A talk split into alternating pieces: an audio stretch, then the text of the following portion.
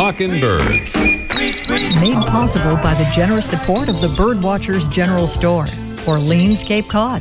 Birdwatchersgeneralstore.com. By L.L. Bean, inspiring you to get outdoors. LLBean.com. By Celestron, offering binoculars and scopes for birders of all levels. Celestron.com. By Birds and Beans Shade-Grown Bird-Friendly Coffee. Birdsandbeans.com. And by Chimani. Visiting a national park? Let Chimani guide you. Chimani.com. Good morning. Welcome to our show number 662. It's Super Bowl Sunday.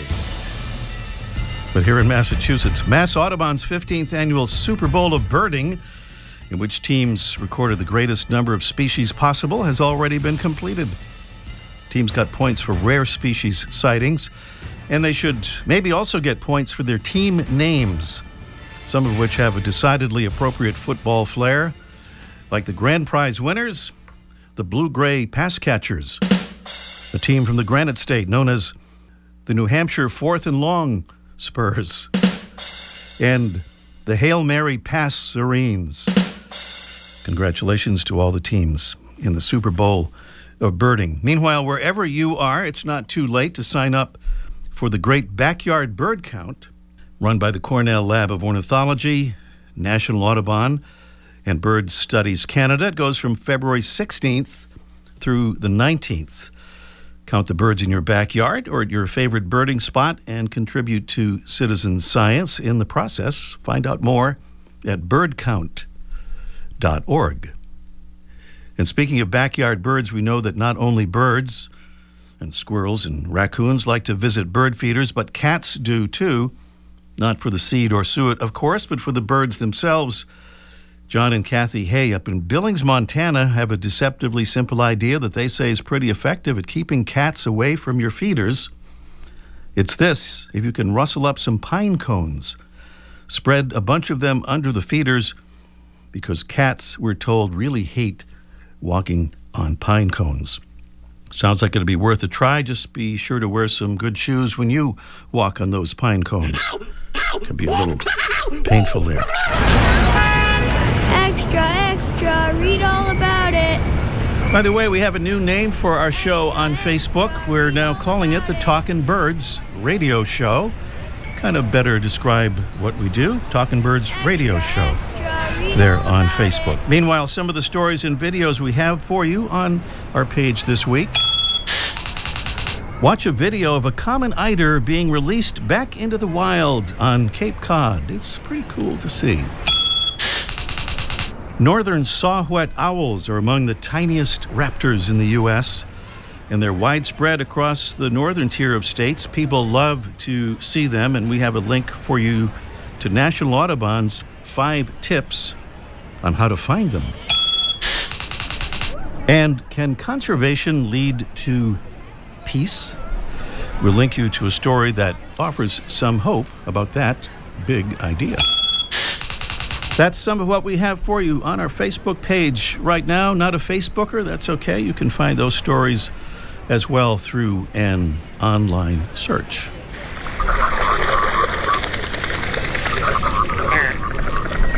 That would be the sound of our mystery bird. Here's a preview of our upcoming mystery bird contest, upcoming in a little bit here on this morning's show. We have a Droll Yankees Observer window feeder as our prize, bonus prizes, Audubon Park, wild bird food, and a download of the Larkwire app, the award-winning app for mastering bird sounds. Our mystery bird is a large, slender diver with a long, thin orange bill and white wing patches that are visible in flight. It's found over most of North America, summering in Canada and Alaska, and found year-round in many of our northern states. The bird prefers freshwater habitats, but also seen in ocean harbors and bays. Our mystery bird male has bright white sides and an iridescent green head. The female mostly gray with a reddish-brown head that often shows a shaggy crest, a crest not really seen in the male because of the serrated edges on their bills, which helps them grip the large fish that they catch. Our bird and its relatives are known as sawbills. Little preview of our mystery bird contest coming along just a little bit later in the show this morning. And now we're happy to welcome back to Talkin' Birds this morning our own Charlotte Wasylik, checking in from the farm up in Vermilion, Alberta, Canada, with her recent bird sightings and news of birding events and happenings here in the U.S., connected with Georgia and Maine and New York and our home state of Massachusetts, in a brand new installment of Charlotte's Weblog. Alberta Bound, Alberta Bound, it's good to be Alberta Bound. Good morning, Charlotte. Good morning, Ray. My 2018 species list is short, but includes some good birds such as northern shrike, snowy owl, great horned owl, and Bohemian waxwings. Mass Audubon is hosting a family snowshoe hike on February 18th. Enjoy nature in the winter on guided walks through the trails, and all levels of experience are welcome, and this program is especially geared for families with children ages 7 and up. This hike has a minimal registration fee, and registration is required, so visit the Mass Audubon Facebook page to sign up. The Georgia Ornithological Society is now accepting applications for their 2018 Park Scholarship for Young Birders to attend the Hog Island Audubon Camp in Maine this summer. The scholarship is open to young birders between the ages of 15 and 17, and the application deadline is February 19th. Visit www.gos.org/Hog Island 2018 to apply. The Cornell Lab of Ornithology is hosting their annual Young Birders event from July 12th to the 15th in Ithaca, New York. The event includes field trips, an eBird and sound recording workshop, a tour of the Cornell Lab, and dinner with the lab's staff and directors. The deadline to apply is March 15th. Find more information on the event by searching for Young Birders Event 2018 Cornell Lab. That's all for this week, Ray. Stay warm, and I'll talk to you next time. Thanks, Charlotte. That's our own Charlotte Wasylik checking in from the prairies up there in Alberta, Canada. Well, here's our conservation salute of the week. It goes to what might sound like a kind of an unlikely recipient. I'm loving it. That's right, it's McDonald's, Mickey D's, which has announced it will eliminate one of the staples of takeout food packaging, foam plastic, by the end of this year.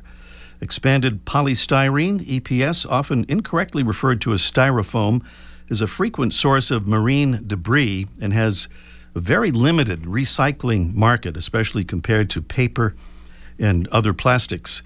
Many U.S. cities, by the way, including Los Angeles, New York, and Washington, D.C., have already banned EPS packaging, and we salute McDonald's for doing the same. So, way to go, McDonald's. I'm loving it.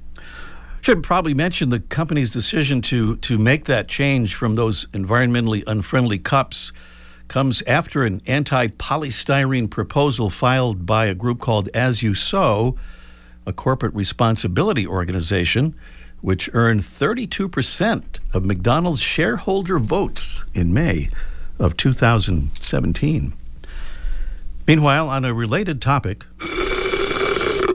what's up with straws?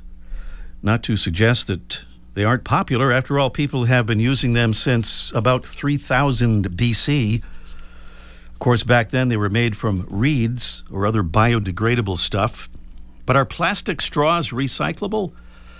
Not so much, apparently, largely because as plastic travels down conveyor belts at recycling facilities while being sorted, the straws and bottle caps fall through the cracks and end up being sent to the landfill. And plastic straws float. That's part of the reason the ones that don't make it to the landfill are such a big part of the billions of tons of plastic trash that's floating around in our oceans these days, killing birds and fish and mammals and causing all kinds of other problems. And it's not just the idea of straws that's the problem, it's the colossal number of them. Here's a startling straw statistic concerning the number of plastic straws we use here in the U.S. How many would that be per day? Maybe 1 million? Maybe 10 million? Nope, not even close. According to the folks at nonprofit EcoCycle, we use here in the USA every day 500 million plastic straws. That's about 15 billion a month, 180 billion per year. Well, when straws were made out of paper not that long ago, they worked pretty well. After all, they only get used in virtually every case one time and only for a few minutes. So they hardly need to be made out of material that will last for a couple of hundred years before finally decomposing. The straw recycling problem has gotten to a point that some cities are looking to either limit their use or eliminate them entirely. Folks in Seattle are now proposing a ban on straws, and the state of California is proposing an opt-in law where straws would only be provided if asked for by customers, kind of like they do with water.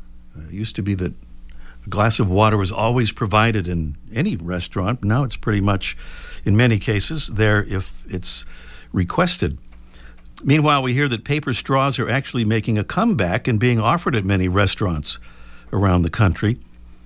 And consider the words of celebrity chef Jose Andres, who says, "It's beautiful to drink directly from a glass. It's the most elegant thing.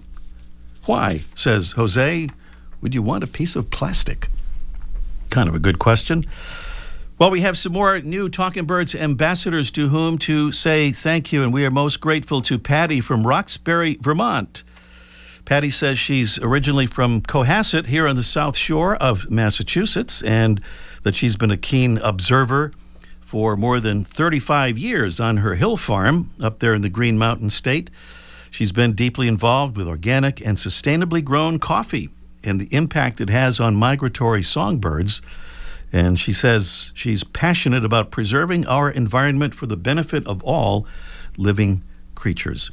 Well, good for you on all of the above, Patty, and thanks so much for becoming a Talkin' Birds ambassador. And thanks to Brad Arnell from Waterloo, Ontario, Canada. Has some kind words about our show, and Brad says, "I listen while I carve birds. I've been spreading the word about your show and thought I should make it official." By the way, we have some photos of Brad's excellent bird carvings available for viewing on our Facebook page right now. And thank you so much, Brad.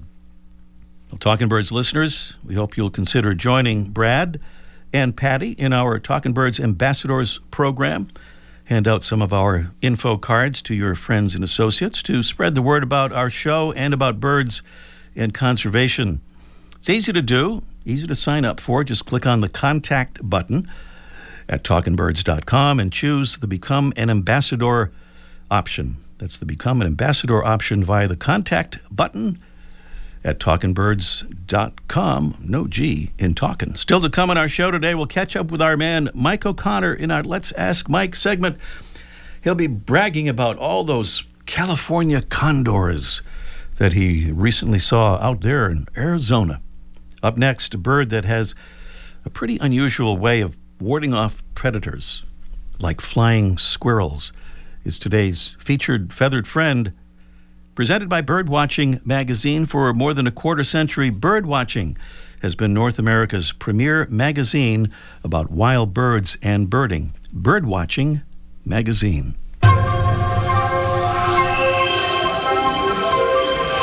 Nesting birds face threats from many predators, including snakes. But today's featured feathered friend, the great crested flycatcher, goes out of its way to place, well, not whole snakes, but snake skins in its nest.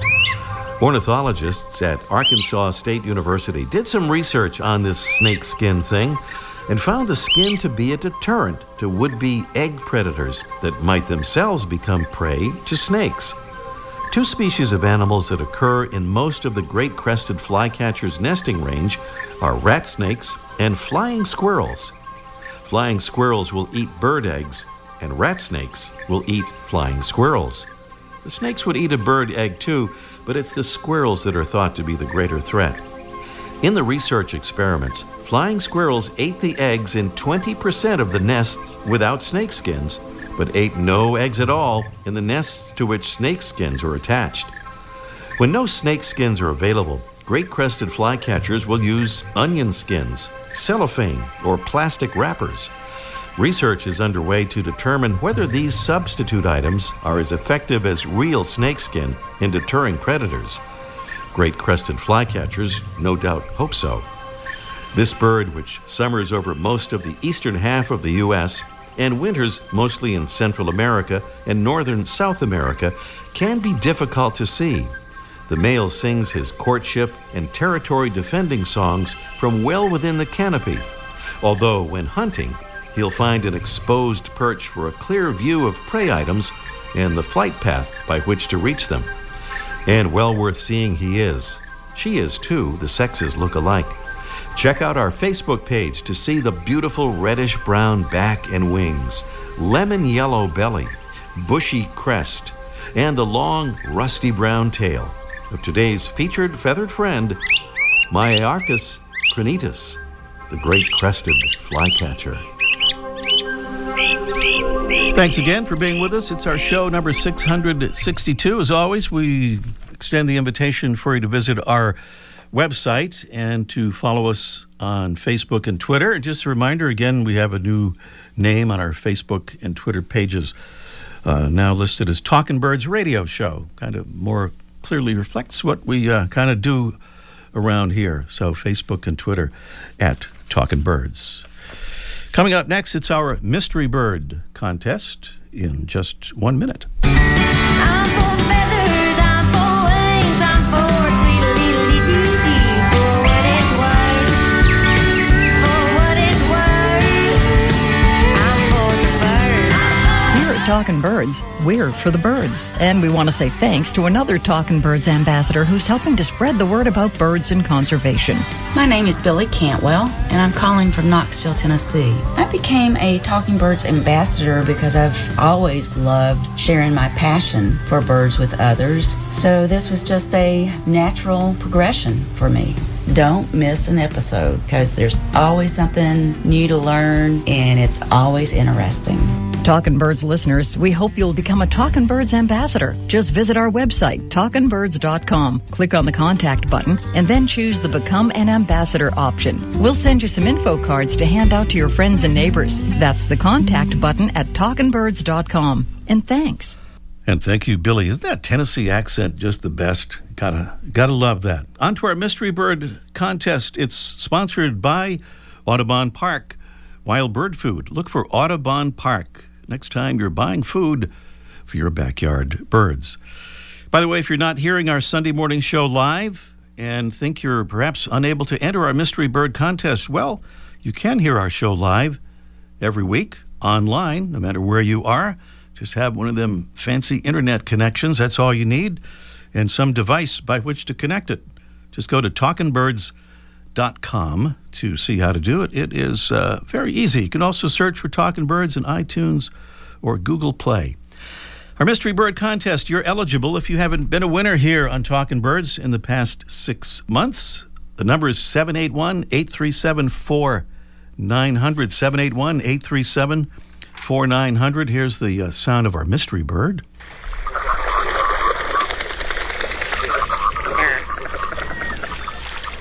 Our bird is a large, slender diver with a long, thin orange bill and white wing patches that are visible in flight. It's found over most of North America, summering in Canada and Alaska, and found year-round in many of our northern states. This bird tends to prefer freshwater habitats, but is also seen in ocean harbors and bays. Our male of the mystery bird has bright white sides and an iridescent green head, the female mostly gray with a reddish-brown head that often shows a shaggy crest, not usually seen in the male, because of the serrated edges on their bills, which help them grip the fish they catch. Our bird and its relatives, known as sawbills. Our prizes, and a little disclaimer here, by the way, we love to hear from our listeners in Canada, but some of our prizes can be sent to U.S. addresses only. Our prize, the Droll Yankees Observer Window Feeder. This is the one that lets you see the birds right up close, with an unobstructed view right at your window there. It's right there with the suction cups that hold it on very securely.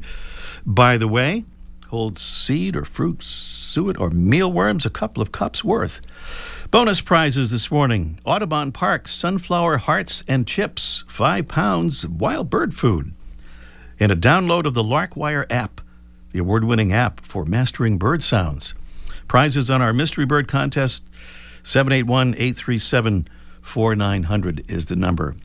Meanwhile, Mike O'Connor is back here in the frigid Northeast after his trip to the Southwest. He'll be here with Let's Ask Mike Live in just 1 minute.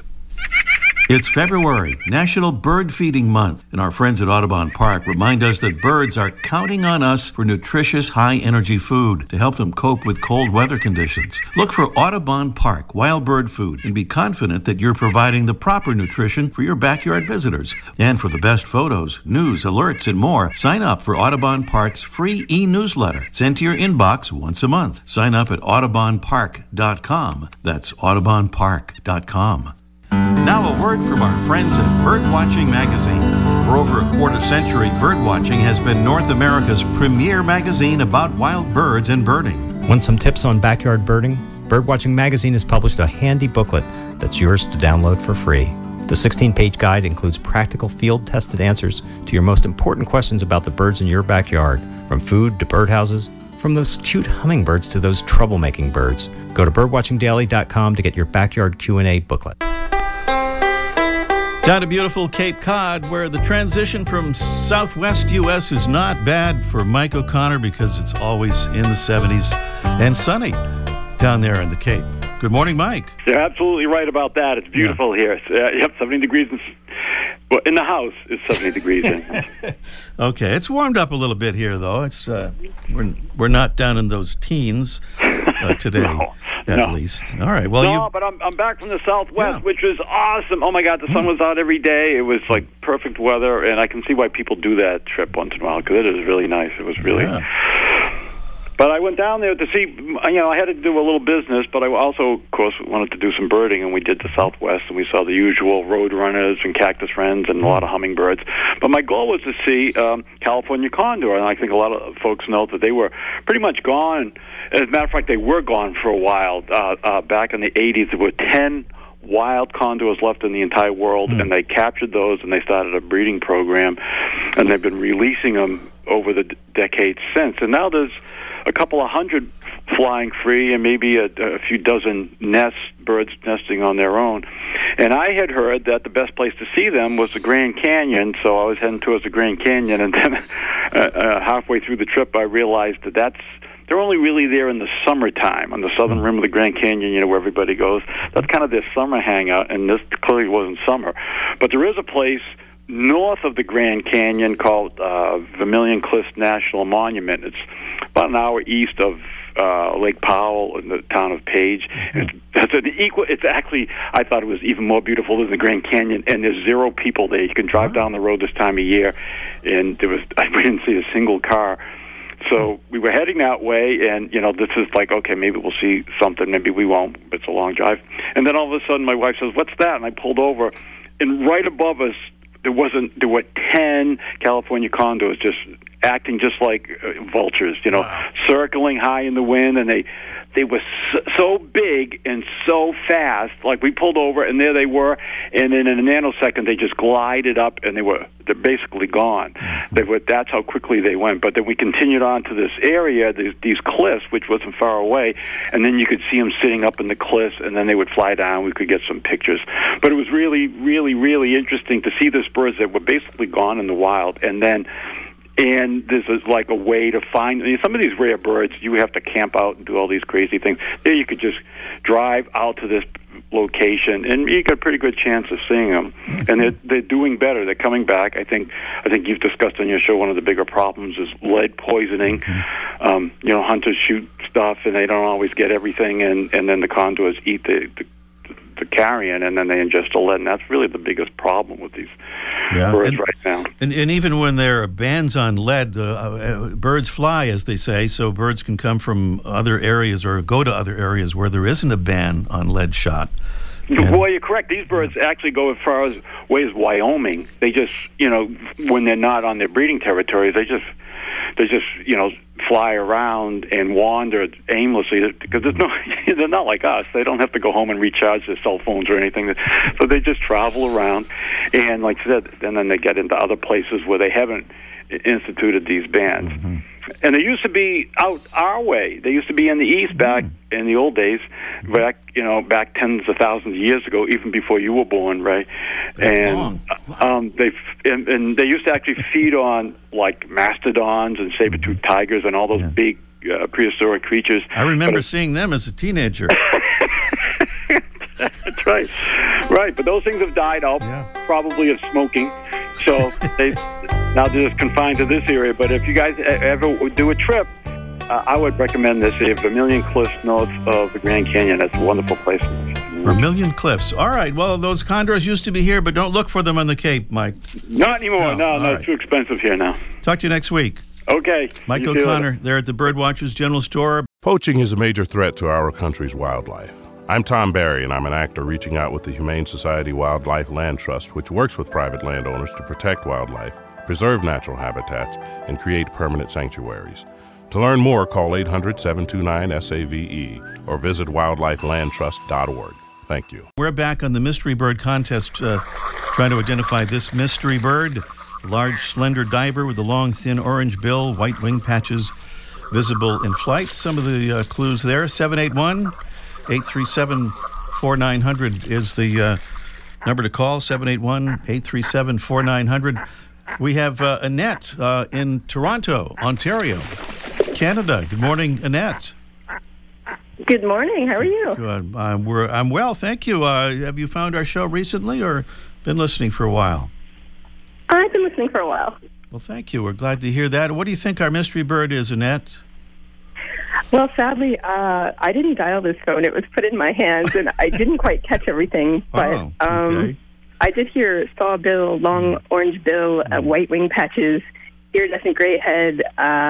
But did you say that the male has a smooth head and the female has a punk rock hairdo? Yeah, kind of like that, yeah. Okay, well, that makes me think common merganser. Wow, that is some pretty good thinking for somebody who just had the phone handed to her. I'll tell you.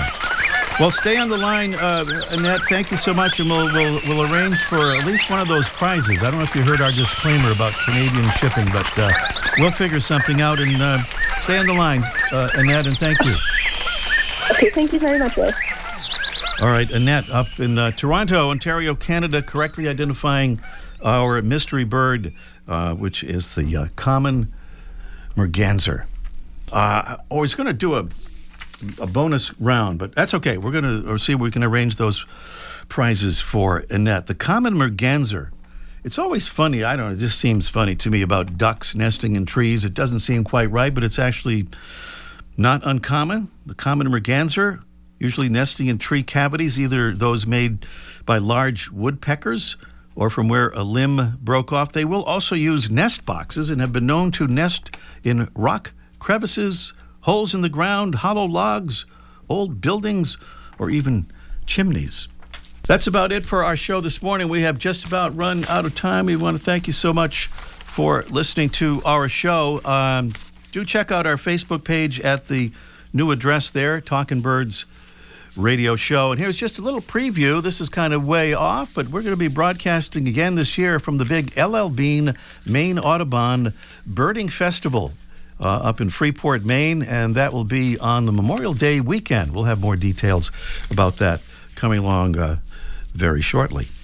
That's it for our show this morning. We want to say thank you to Mark Duffield and Debbie Bleacher and our engineer, Jesse Wilkins.